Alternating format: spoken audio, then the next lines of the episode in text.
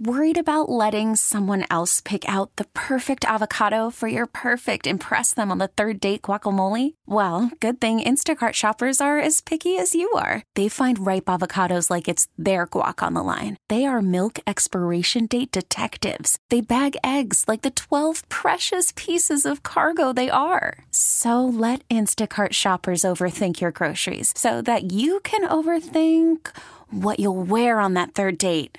Download the Instacart app to get free delivery on your first three orders while supplies last. Minimum $10 per order, additional term supply. TuneIn is the audio platform with something for everyone. News. In order to secure convictions in a court of law, it is essential that we conclusively. Sports. Got clock at four. Doncic. The step back three. You bet. Music. You set my world on fire. And even podcasts. Whatever you love, hear it right here on TuneIn. Go to tunein.com or download the TuneIn app to start listening.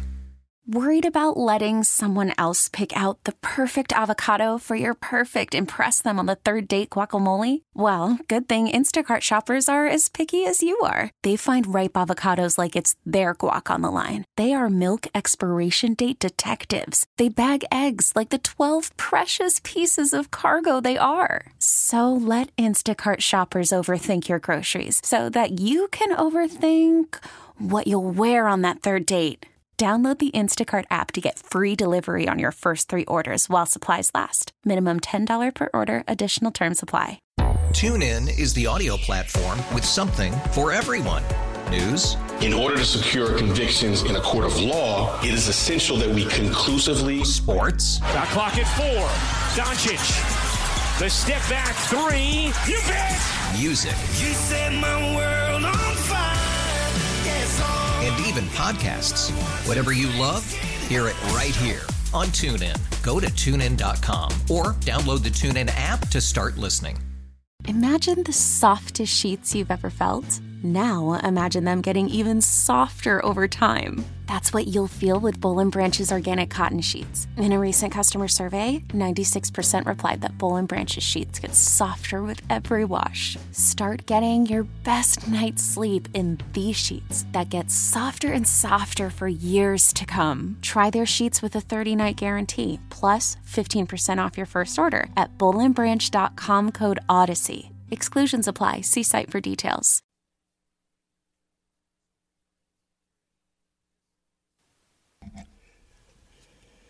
Yes, and I have the indeed the pleasure of uh, introducing and welcoming back to the CCO airwaves. Do they still say that?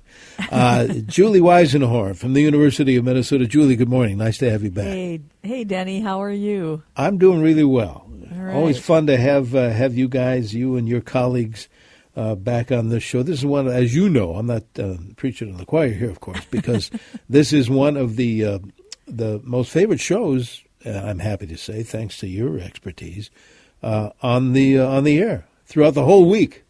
Boy, that's satisfying, isn't it? No, it really is. Yeah, we That's get great. we get a lot of hits, a lot of podcasts, a lot of folks listening when they can't listen listen when we uh, actually are on the air Mm-hmm. Right. live. But uh, it's good to have you uh, here. And uh, I was thinking, and I know, in fact, we already started getting uh, some text messages about tree trimming. And I, I are we approaching kind of a border of when we can and should should or should not trim trees? Yeah, so this is still a good time to trim uh, fruit trees. So I, my ornamental crab needs pruning. I'm going to be pruning that uh, tree in the next week or so. You can do that through the end of March, and also oak trees too. So oak, uh, we're mostly concerned with oak trees about oak wilt, and from April through uh, July is a very high risk time for oak wilt to transfer between uh, trees. So we do not prune oaks from April 1st through July. And uh, the it's a lower risk after that, and then and then the best time is between November and the end of March. So you still have time to prune your red and white oaks, and we also can be pruning shrubs. We're working right now, uh, and we just started uh, uh, doing the footage for it. We just started working on a, prune, a shrub pruning video series that will help people learn about different the couple different. There's not a whole lot of different ways that you prune shrubs, but there's a lot of different shrubs, and so we'll be releasing that uh, as soon as we can. We're not going to make it for this uh, pruning season, but we'll but we'll be working on it through the next growing season, and so it will be available to Minnesotans uh, and to people online um, oh, probably by fall or so. But okay, yeah, well, that's so great we're idea. Always working on new information to help. But well, that's as you know. prune now. Mm-hmm. We get a lot of questions about that very thing, so I'm glad uh, yes. you and your colleagues yeah. are doing that. Great. Uh, I was thinking too about uh, this time of year, what what folks are doing, what you might be doing. What about seeds? What about starting things from seed? Sure. So now is a good time to start any seeds that need about six to eight weeks to uh, for the transplants to become you know to grow and, and be big enough to get them outside so tomatoes and eggplants and peppers those all require a fairly long growing period as transplants as small plants before you can get them outside uh, other plants things like squash uh, and melons those you can wait on they they germinate and grow very quickly and herbs are a good time. This is a good time to start herbs too. Sometimes they're a little trickier. Things like lavender and rosemary are a little harder for people to start at home, but you can do that now too. great. Sounds good. I, am thinking about tomatoes. I, I missed last year uh, growing uh, the, uh, what do they call, sweet 100s? Yes, yeah, very oh. popular cherry tomato. Oh, yeah, very, very sweet.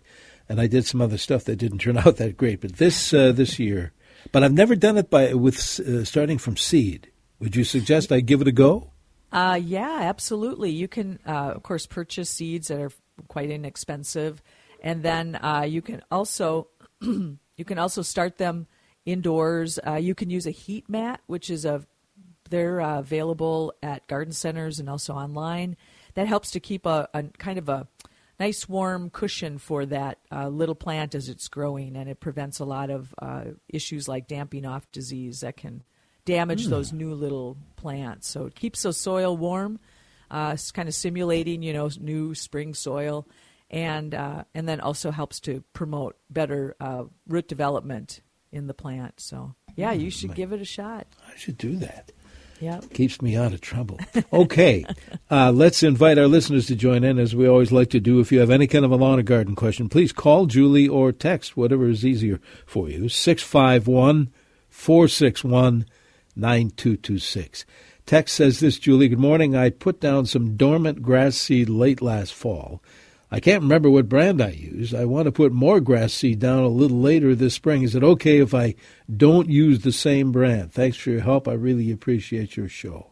Well, thank yes. you for that. Yes, certainly. Uh, you can certainly put down a different brand of seed. The most important thing is to put down the seed that's appropriate for the conditions that you have in your on, in your yard. So, if you have a full sun area, which is really a prime growing area for turf, then you would use a full sun type of seed. And if you have a part sun or a shade area, you'd want to buy seed for those areas too. That's more important than actually the brand. Okay, makes sense. I know we're going to start getting lawn questions. Uh, yeah, got to get John on here. Days. Yeah, absolutely. and tell us who John is. John Trappe is our turf educator. He's, uh, like me, responsible for statewide uh, horticulture and uh, he is a turf expert. He's also an agronomist. Just a wealth of knowledge and a super guy. Just uh, I've really enjoyed working with him. He started with our group back in August, and he actually, Denny, if you remember, he was yeah. on the show a couple of times when he was a postdoc student with our turf. I remember so, that. And he actually, Denny, if you remember, he was yeah. on the show a couple of times when he was a postdoc student with our turf. I remember so, that. Yeah. Yeah. I just came across good. a picture from the state fair, and John is sitting next to me and you at the stage at CCO stage. Well, I tell you that. Yeah, we look forward to having uh, John back on uh, mm-hmm. with you. Uh, in in the near future, for sure, to talk about turf. Uh, let's grab a phone call, uh, Julie. From uh, let's see, Gary's calling in from St. Louis Park, I believe, this morning. Hi, Gary. What's your question for Julie? Hi, good morning, guys. Um, you were talking about pruning, and I'm I'm wondering. I, I guess yews and evergreens have a different kind of schedule for pruning. Um, so when's the best time to start pruning my yews? Yeah, Gary, great question. So yews yews are a wonderful plant. They're one of our few evergreens that grow well in shade. So they're used in foundation plantings. They grow on the north sides of uh, buildings. A lot of our evergreens are full sun. And yews can be pruned anytime from May through uh, probably late summer. We don't want to prune into fall, and we kind of want to avoid that in general unless we absolutely have to because that pruning will prompt new growth. So you can start pruning your yews in uh, in May, and you'll see some bright green new growth. You can just kind of, I like to say, knock it off or just cut off that new growth a little bit just to shear and kind of give your plant a nice form and not make it too tight. You don't want to cut too much off at one time, but just kind of knock off that new growth. It's the same with arborvitae as well. All right, very good. I'm getting a signal. We need to take a quick break here, Julie. Let's do that. Uh, inviting our listeners to join in on the conversation. We have text messages already, and if you'd like to call in and chat with Julie, great. 651 461 9226. Let's see, what do we have currently? 32 degrees now in the Twin Cities. We hope to see a high today. It's still a little below average. 43 will be our predicted high today. 40 tomorrow, uh, with partly sunny skies. Going to be a cloudy day today, however. Right now, 32 degrees here on CCO. Stay with us.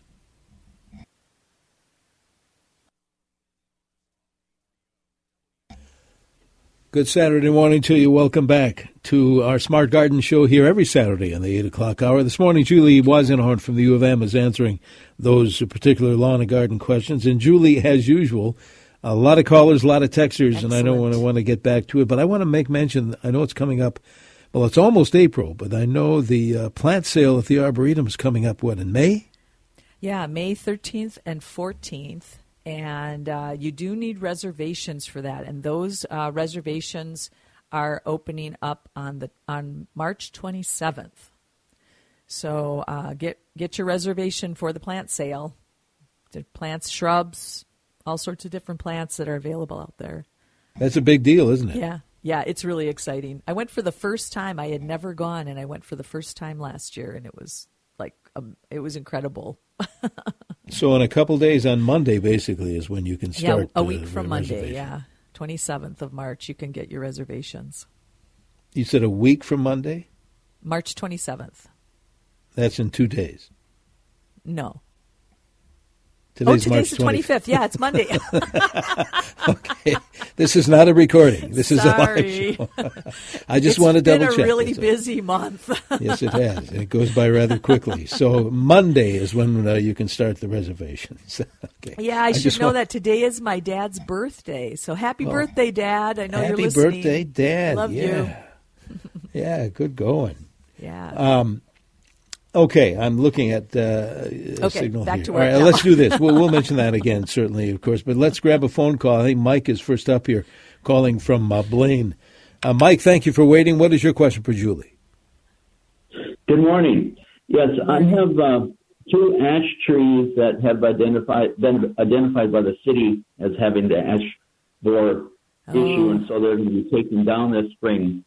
Um, but uh, they're on the easements so uh, the city will be taking care of that. But anyway, my question is, I eventually want to replace those trees with uh, other ones. Uh, one I'd like to get is a sugar maple. What would be another tree that would be a good tree that you would recommend as a replacement? Okay. Well, well, I'm sorry about the emerald ash borer. Um, tr- ash trees are very valuable trees, and we have so many. We have, I want to say, like 90 million ash trees in Minnesota. It is a, a, a really important tree, so I'm, I'm really sorry about that. But it, that is an issue we are running into in many of our counties, the emerald ash borer. Um, so the sugar maple is a is an option. That's a good option, and there are different cultivars. You can also grow a species uh, sugar maple. You could also look at uh, if you're looking for shade trees. You could look at things like uh, like a, ha- a, hackberry, which is another native tree. That's a tough tree, has uh, a nice canopy, um, interesting bark. I always look at it and think it looks a little like cork. Mm. Um, beech trees are great as well. Um, you can certainly grow a crab apple. Crab apples are lovely. You get some spring bloom, and then that with that sugar maple, you'd have the fall color So that's a great option as well. We have a nice web page on our Extension Yard and Garden website called Trees and Shrubs for Pollinators. And so you may want to choose one of your trees. You have the sugar maple selected. Choose one that's specifically attractive and helpful to our pollinators. And uh, that list can be found at extension.umn.edu and go to Yard and Garden and go to our Trees and Shrubs webpage. All right, very good. Uh, thank you, Mike. Texter says this, Julie, can I split my peonies this time of year or does it need to be done in the fall? Peonies are best to, if you're going to move, actually, if you don't have to move them, uh, you want to divide, it sounds like they want to divide them, but if you don't have to, then that's really the best approach. Peonies are, are kind of resilient, kind of resistant to being divided and moved. They have very, very deep, fleshy roots and it's very difficult to get the entire root out. And once you transplant them, it's going to be a few years before they bloom. So, really consider whether you need to do that or not. And then also with peonies, uh, you would want to do that in the f- late summer, and uh, so around August. And uh, so let them bloom this this season, and then take care of them later in the summer. Okay. Let's go back to the phones. Julie, John calling in this morning from New Germany, I do believe. John, thank you for waiting. What is your question for Julie? Thank you for taking my call. I have some hibiscus in a raised bed, full southern exposure, exposure right on the main street of Eagle or of uh, New Germany here. Um, every fall, I, I cut them right back, and then I cover them with hay to keep them safe. And I'm just looking at the hay now, and it's pretty matted, and I'm wondering is it but it's too early to remove it. It would be okay to fluff it up. Um, last spring, when I uncovered them, I, it appeared like there was some mold and so on, and I'm just wondering if that's an issue. Yeah, I, I don't know. I don't think it's going to be too bad of an issue because that those plants are going to send up new shoots from the base. Um, you can certainly go out and poke around. Um, we're going to be getting some snow, I think, later this week, and uh, I if if we continue on the path that we're having, where we have uh, lower than normal temperatures, I would maybe just hold off uh, uncovering uncovering them at this point. But when you start to see them, when it starts to warm up, you could spread that hay a little bit away from the plant. I don't think the mold is going to be too much of an issue because it's usually it's probably on the hay more than it is on the plants themselves. I'm looking at, uh, and I will, we'll have a look at the forecast in a couple of minutes. Sure. But I see some overnight lows, Julie. The lowest is 21, and uh, that goes up to maybe 29. So still, uh, still below uh, average as far as overnight lows and daytime highs. For yeah, a little bit, a little bit. Yeah. But uh, all right, uh, John, thank you for that call. Let's grab another call before we do the forecast. I think Donald has been on hanging on. Farmington is the place. Donald, thank you. What is your question? Thank you for taking my call. My mm-hmm. question is Is it true that wood ashes is very beneficial to rhubarb plant? Okay, so uh, wood ash, so this is the ash that uh, is the result of a fire. So from your fireplace or a bonfire or something. Um, I don't know if it's specific to rhubarb. So, wood ash is uh, going to sweeten your soil or raise your soil pH. So, a soil test would be the first thing I would do. And uh, and if you take a soil test and you have neutral, you know, slightly acid, slightly alkaline, or neutral um, uh, soil pH, I, you won't need to add anything to that soil. So uh, it, and rhubarb is a pretty resilient plant. It's a tough plant and it grows very large. And uh, it does need nutrients. It's a big feeder, so fertilizing it with just a good fertilizer for vegetable crops would be probably the best approach to that. But yeah, you want to get a soil test before you start adding any kind of liming or, or um, anything that's going to alter your soil pH to your soil. And as we head to this break, Julie, as far as uh, getting a soil test, I know the U of M does that. Uh, what's yes. the process of getting that done? So on our website, which you can get a link to that on a yard and garden, it's just, or you can just Google in soil test lab UMN. essentially, it's about a $19 charge. You download a form, and it explains how to take a sample and how to send it into the lab. Takes a couple of weeks. This is a busy time of year for the soil testing lab. Takes a couple of weeks. You'll get back information on the the texture of your soil, which which gives you information how well it drains, the soil pH, as I mentioned, and then recommendations for fertilizer uh, based on the phosphorus and the potassium ranges. We always have to add nitrogen. That's one of the nutrients that is mobile. In other words, it leaches through the soil, so they will always make a nitrogen recommendation. Sometimes you don't need phosphorus. Oftentimes we have high phosphorus, and uh, sometimes you don't need potassium either. But the nitrogen recommendation. Sometimes you don't need phosphorus. Oftentimes we have high phosphorus, and uh, sometimes you don't need potassium either. But the soil test lab results will tell you. All right, very good. Uh, hang on, Julie. We'll take this break and uh, look at that forecast. We have about a half hour of the show to go. If you have any kind of a lawn or garden question, call it in or text it in at 651 461 9226. Back with more here on News Talk 830. This is WCCO.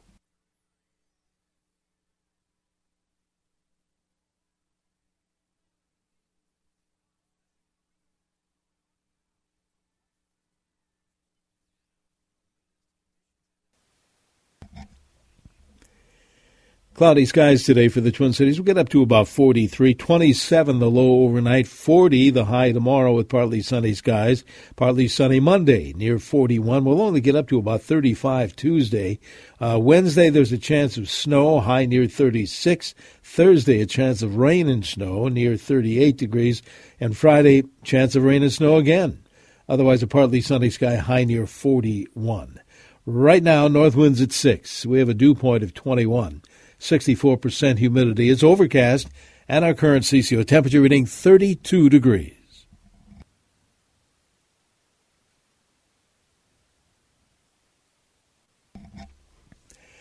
Good Saturday morning to you. Welcome back to our Smart Garden Show here every Saturday in the 8 o'clock hour. Thanks to folks like Julie Weisenhorn from the U of M answering those particular questions today. And Julie, as usual, we have a ton of them. So Excellent. let's uh, let's get back uh, back to it. Can you overseed your lawn in the spring? Texter wants to know. Yes, uh, you can. The best time to seed your lawn is going to be early August to late September or in mid November, which is our dormant seeding. However, if John was on, he would talk about um, uh, uh, seeding it in the as soon as the soil is available, as soon as you can see your grass and uh, and you can do that um, as soon as you see that, as soon as the snow is gone. Uh, otherwise, you can also seed May through early June. Our grasses that we grow, the important thing to remember is that they're cool season grasses, and so they germinate best in cool weather. So seeding in July would not, would be a waste of seed, but early spring, uh, fall, those are good times to seed for your lawns. Okay. This uh, listener wants to know when I build a raised vegetable bed with treated lumber, is it okay to staple a liner of landscape fabric along the inside before I fill it with soil? Yeah, absolutely. That is a, a good idea to do that. Um, I would, uh, the only recommendation I would say is leave a little slack in it because sometimes that soil will shift and move as it settles and it could uh, you know, it could kind of strain on that, put a strain on that landscape fabric. But that's a good idea, especially if you're building those beds on kind of uneven ground. So uh, it will help to keep soil from leaching out or running out under spaces underneath the bed. So yes, you certainly can do that. Do not put plastic though. That was going to be my next uh, question. Uh, yeah. Don't use plastic. Okay. Don't use plastic because that will hold water and not allow it to drain out, and you'll end up with a really bad growing environment for your roots, just too wet and but yes, you certainly can put landscape fabric. That will allow the water to to drain out through the fabric. Let's grab another phone call, Julie. Fred's calling in from Perham, Minnesota this morning. Thank you, Fred. What is your question for Julie? So I have a resort, and I'm I'm uh, disposing of probably ten gallons of fish remains a day and I'm hoping to put some pine trees or some trees on there to block some wind. How much is too much? If I dig a, you know, can I put like 20 gallons of fish remains in there and put a tree in there? uh, and it allows allow it to grow, or will that be too much for a pine tree? And what kind of pine tree might I put there? Fred, I have never been asked about fish remains in all my years. um, that's a really good question. I would actually, com- I would compost the fish remains if you can. If you're getting that much, you could probably mix some into the soil before you plant. Um, I don't think it's going to hurt the pine trees. And you could do pines, you could do spruce, uh, you could do firs. Uh, so different kinds of conifers like that um, would be a good idea. Larch is great. That's a deciduous ever a deciduous conifer. So that is the tree we see in kind of boggier areas, not necessarily wet, but kind of a little bit boggy along the roads. And the in the fall, the needles are bright gold, and then it drops its needles in the winter, and then they grow back in the spring. So I think you could mix some in there. Um, I wouldn't be just piling it into, uh, especially with a young tree, but I would compost it if you can. You know, you could you could kind of uh, designate an area or build a, a fenced-in bin or something. The problem that you're going to have is is you're going to want to mix it into other materials like leaves and uh, and maybe even some some soil that you know if you're doing any kind of excavation is to mix all of that together. And the reason for that is you're going to get animals and it's going to stink you know, if you're Yeah. piling up a lot of fish remains in one place. But you could certainly mix it into the soil. I know that there are practices where people dig in the soil and they drop in, a, you know, a fish head or they drop in some fish remains at that point. But um, yeah, it's going to be, you're going to have to balance the fish remains with carbon. So leaves, uh, some soil, um, grass, well, gra- grass clippings are going to be nitrogen, but um, you know, mix it in with other stuff. I guess I'm saying Okay, interesting question. leaves would be the best. Yep. This texter, Julie, says, uh, I purchased some begonia tubers to start indoors. Should I plant them in pots with the idea that they will stay in the same pot when they move outside, or can I plant them indoors with the plan to transplant them into containers when I do move them outside? Uh, do I need to soak the tubers, too, prior to planting? I don't know about soaking the tubers, uh, but yes, you could do either plant them in the pots that they're going to be in, or you could plant them in smaller pots and plan to replant them outside. Either one works fine. Um, I'm, I don't think you have to soak the tubers. I think just putting them into the ground would uh, and watering them would probably hydrate them at that point. Okay. What is the best way, Texter says, to trim or prune a mulberry tree, and can we trim the top and sides? So, pruning a tree is going to entail a couple of things. One is uh, you're going to want to open up the canopy a little bit so that you can get more light and airflow through that canopy. You want to kind of judge the form of the tree. So, uh, trees, you definitely want to have like a central leader, a main leader of a tree that will offer good structure. Um, mulberry trees are a little scrappy. Um, some of them that uh, that grow are volunteers around here, but uh, you just want to keep that canopy kind of open. Look at it for structure. Uh, eliminate any crossing branches that might be rubbing on each other, or any branches that are really out of form. You can just head it back to. In other words, you can take back a branch that's ex- extra long or in the way. You can take it back to another branch at that point too. We do have a, a good pruning trees and shrubs webpage on our extension site that you can take a look at. There's some diagrams there that might be helpful. Uh, this uh, listener, uh, Julie, says we, we clear snow off either side of our stoop. Please recommend some deciduous bushes we can plant next to the stoop that will tolerate being buried in snow. Oh, good question. Uh, well, the first thing to do is is to understand the site conditions. How much light do you have? Is it a full sun location? What kind of soil do you have?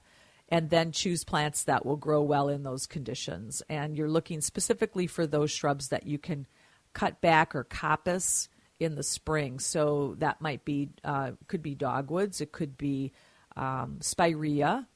Uh, one of my favorites, and people will laugh, is a potentilla, which can be cut back to uh, just you know in the in the uh, to one of the buds to one of the main buds on each stem. That can be cut back. ornamental grasses work great. Those are herbaceous plants, but they you can have there's all different sizes of ornamental grasses, and those you do cut back, and so it's very easy to uh, get a really nice display in the growing season, and then just cut it back, and can tolerate that uh, snow being dumped on it. So there's a number of different options there. Okay, good. Let's uh, take another phone call, Julie. Joyce is calling in from Princeton, I believe, uh, this morning. Thank you, Joyce. What's your question for Julie?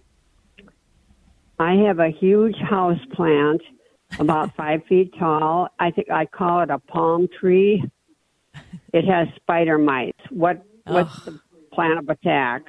Oh boy, spider mites. They are they are tough. I actually found spider mites for the first time on that lemon tree, Denny. My second lemon yes. tree. Oh no. So I promptly put that plant into the shower and really, really showered it off. That was one of the things that I did. Spider mites uh, really enjoy hot, dry conditions. And so I'm Mm. basically trying to change it. Washing off the plant is one way to start. You can also use uh, what's called a systemic. So, this is a, a systemic pesticide. And systemic pesticides are taken up, you put them into the soil, you water them into the soil, and they will be taken up by the plant and sent out, transported throughout the entire part of the plant, the leaves, the stems. And that will kill any insects that feed on that plant. So that's one option. Spider mites are tough because they're so small. Uh, but I would start by washing the plant off, see what you can get off, get the webbing off, um, and then if and then try a systemic. And to be honest, if it is just too much work, buy a new plant. Yeah. when all So, else fails. Yeah, when all else fails. It's not worth uh, the potential of contaminating your other plants in your house, uh, trying to save one plant that you kind of could take or leave. Yeah. Julie, this texter says, uh, I'm having trouble growing anything in the back of my house. It is a light colored stucco facing south and west with no shade. It's very hot. What grows without daily watering in a spot like this, do you think? Okay. So, yeah, so this is a microclimate that's extremely warm and dry. So, uh, one thing you could one thing you could do next fall is plant some bulbs. Uh, you would be sure to water them in as as you would with any new plants, but they are going to be early emergers. So daffodils would be great. Uh, daffodils aren't eaten by squirrels, and uh, and they come up early in the spring. So that would give you some spring uh, interest along that side of your house. Uh, other plants that would be good would be something like a, a northern bush honeysuckle. So this is a low growing native plant for Minnesota. It, it's mostly foliage, but it does have some really nice fall color, and it's and you can just cut it back to the ground in the spring, and it is a very tough plant color, and it's and you can just cut it back to the ground in the spring, and it is a very tough plant. It's a good erosion control plant. Uh, it's used in very difficult sites. It's very adaptable to the soil, and it would make a nice foundation plant. It's very bushy. It is not invasive, um, but it does spread, so it would fill in that area pretty nicely, and it would tolerate some of that dry hot condition that you mentioned. All right. I know we're going to break momentarily, but I want to grab another phone call, Julie. Carl is calling in this morning from uh, St. Paul. Carl, what's your question for Julie, please? Uh, good morning, Julie. This, see, I have two questions. uh, when is the best time to cut the honeysuckle down and the trumpet vine? And how late can I wait to do that? And how far to the ground should I cut them? Sure. So the trumpet vine you can cut down in the spring. It will uh, put up new shoots and, and it blooms on the new growth.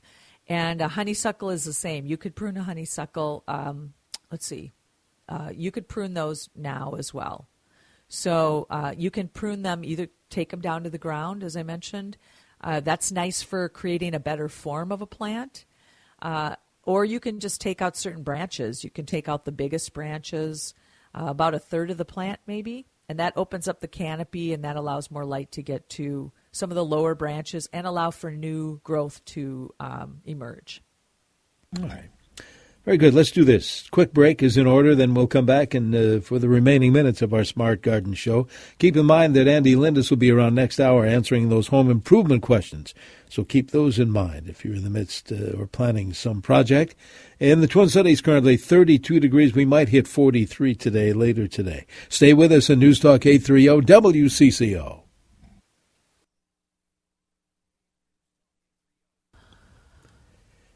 And a good Saturday morning to you. Welcome back to our Smart Garden Show. Denny Long here, along with uh, Julie Weisenhorn from the U of M uh, in our Smart Garden Show. Say, before we get too far removed, and I know we like to mention this from time to time, but maybe folks who are new to the show uh, and maybe new to the U of M website, tell us about that.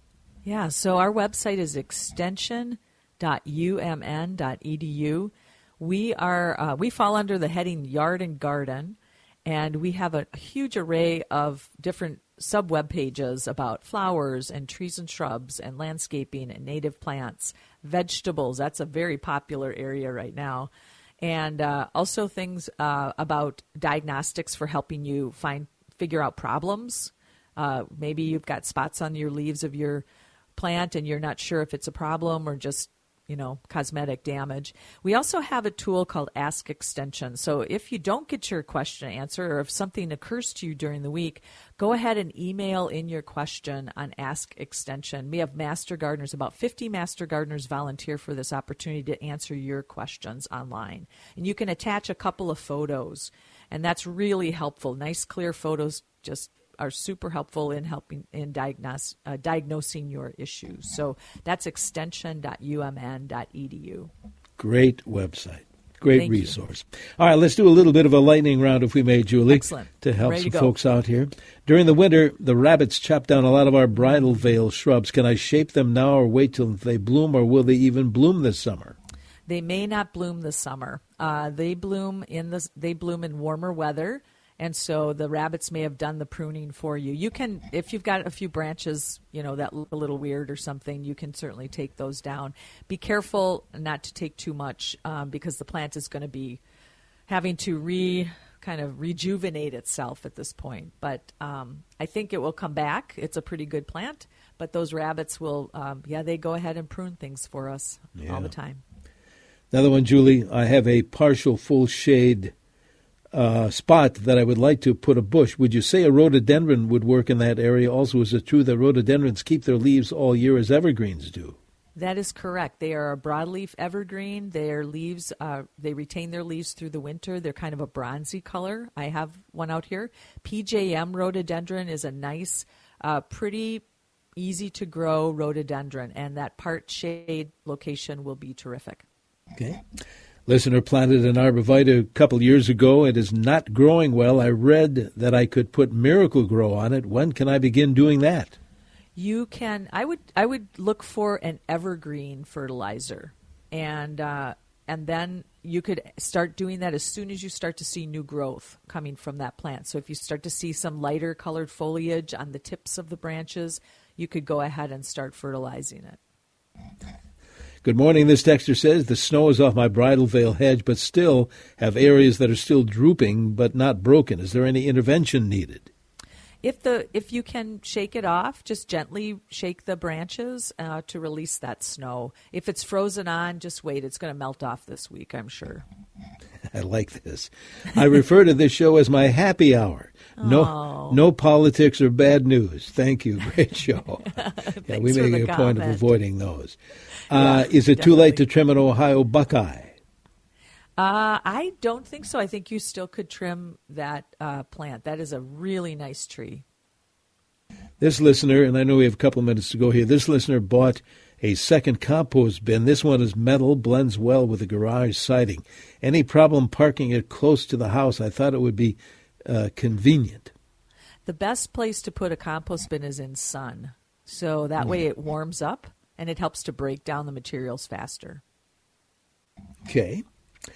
Uh, this listener says, I kept my amaryllis for the first time ever over the winter, and it gave me four beautiful blossoms. Nice. Now that it's done blooming, what do I do with the uh, through the spring and summer? Do I fertilize it? Keep watering it?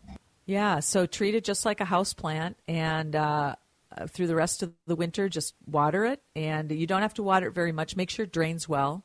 so that you're not uh, you're not uh, saturating it. And then in the summer, or as the temperatures warm up, just put it out in kind of a shady area to start with, and then gradually increase that light so that it's in ultimately in full sun. Grow it; uh, it will uh, add a lot of it'll photosynthesize, put a lot of energy back into that bulb, and then in October or right before frost, you don't want to leave it out after frost. Put it in a dark, cool location. Let the leaves die back. Stop watering it, and then take it out in about January, February, and uh, and go ahead and prune off any of the dead uh, leaves, and start watering it, and it'll probably bloom nicely again for you. So that's great. Let's do one more. I think we've got about a minute Sounds or so good. to go. Uh, would your website have good information on bu- quote bugs on houseplants? yes, it does. We have a great web page called Managing Insects on Indoor Plants, and we go over all the favorites. so, and we talk about cultural uh, management as well as chemical management too. So take a look at that web page. It's going to be under the houseplant section on Yard and Garden at extension.umn.edu. And in 60 seconds or less, Julie, get to the Arboretum. And yes. when again is that plant sale? The plant sale is coming up May 13th and 14th. Uh, get your tickets in the next, uh, they open up on Monday, March 27th. And, uh, and they're uh, there's no charge for uh, members, of course. You do have to pay an entrance fee if you're not a member. But uh, yeah, it's a great sale. And if you are going to the Arboretum, I'm thinking of doing that this very week, in mm-hmm. fact. Uh, but you, you have to make reservations online. Very easy, and it makes parking real easy. That's right. Yeah, it it's basically kind of balances out the crowds. We're getting so many people at the Arboretum. I think it's over half a million people a year and uh, and so this helps to manage yeah. the crowds a little better. It really does. Julie, thanks so much. Always a pleasure. Uh, happy thanks, birthday Danny. to your dad again, and yeah, uh, happy let's birthday, Dad. Let's talk soon, okay? All right. Thanks. Julie, Julie Weisenhorn from the U of M. Get those home improvement questions ready for Andy Linda's next hour. We're going to be doing our home improvement show, naturally speaking, here on News Talk 830 WCCO. Tune in is the audio platform with something for everyone. News in order to secure convictions in a court of law, it is essential that we conclusively. Sports. Got clock at four. Doncic. The step back three. You bet. Music. You set my world on fire. Yes, oh. And even podcasts. Whatever you love, hear it right here on TuneIn. Go to tunein.com or download the TuneIn app to start listening.